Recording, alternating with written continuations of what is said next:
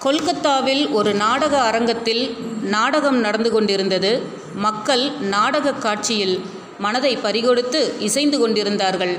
அப்போது எதிர்பாராத வகையில் திடீரென்று நாடக மேடையில் நாடகத்திற்கு ஒரு சிறிதும் தொடர்பில்லாத பாத்திரங்கள் தோன்றினர். அதைத் தொடர்ந்து நாடக மேடையிலும் மக்களிடமும் சலசலப்பு எழுந்தது. விஷயம் இதுதான். நாடகத்தில் முக்கிய பாத்திரம் ஏற்று நடித்து கொண்டிருந்த நடிகர்களில் ஒருவர் எவரிடமோ பணம் கடன் வாங்கியிருந்தார். அது காரணமாக அந்த நடிகரை கைது செய்யும் பொருட்டு ஆங்கிலேய போலீசார் கையில் வாரண்டுடன் நாடக மேடைக்கே சென்றுவிட்டனர்.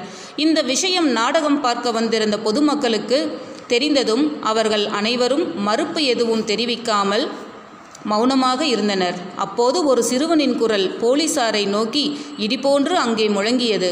மேடையை விட்டு வெளியே போ. நடிகரை கைது செய்யும் உன் வேலையை நாடகம் முடிந்த பிறகு வைத்துக்கொள். நாடகத்தின் இடையில் புகுந்து பொதுமக்களை தொந்தரவு செய்யாதே அந்த சிறுவன் குரல் திட்டவட்டமாகவும் போலீசாருக்கு கட்டளை பிறப்பிப்பது போலவும் கணீர் என்று ஒலித்தது.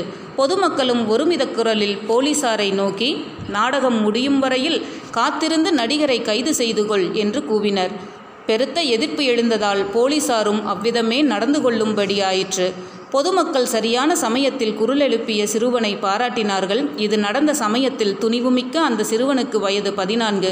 பிற்காலத்தில் அந்த சிறுவன் வளர்ந்து பெரியவனான போது அஞ்சாமை என்ற கருத்தை ஆணித்தனமாக இந்திய மக்களுக்கு போதித்தான். ஆம் பிற்காலத்தில் சுவாமி விவேகானந்தராக மலர்ந்த நரேந்திரன் தான் அந்த சிறுவன். ஒரு முறை அமெரிக்காவில் சுவாமி விவேகானந்தர் இறைவனை அன் அனுபூதி நிலையில் உணர்ந்த நிலை என்று என்பது பற்றி சொற்பொழிவு செய்தார்.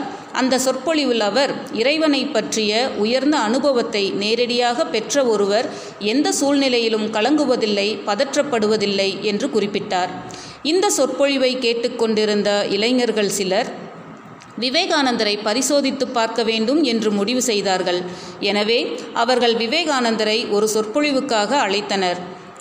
ஆரம்பத்திலிருந்தே அந்த இளைஞர்கள் விவேகானந்தரை சோதிப்பது போலவே நடந்து கொண்டார்கள். ஒரு மரத்து ஒரு மரத்தொட்டியை கவிழ்த்து போட்டு இதுதான் சொற்பொழிவு மேடை. இதில் நின்றுதான் நீங்கள் பேச வேண்டும் என்று கூறினார்கள். விவேகானந்தர் எந்த மறுப்பும் கூறாமல் சொற்பொழிவு செய்ய ஆரம்பித்தார். சிறிது நேரத்தில் அவர் சொல்லிக் கொண்டிருந்த கருத்தில் மனம் ஒன்றிய நிலையில் சூழ்நிலையை மறந்து பேசினார்.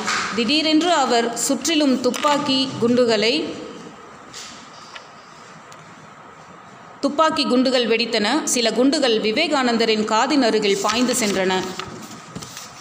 ஆனால் விவேகானந்தரிடம் எந்த சலனமும் இல்லை.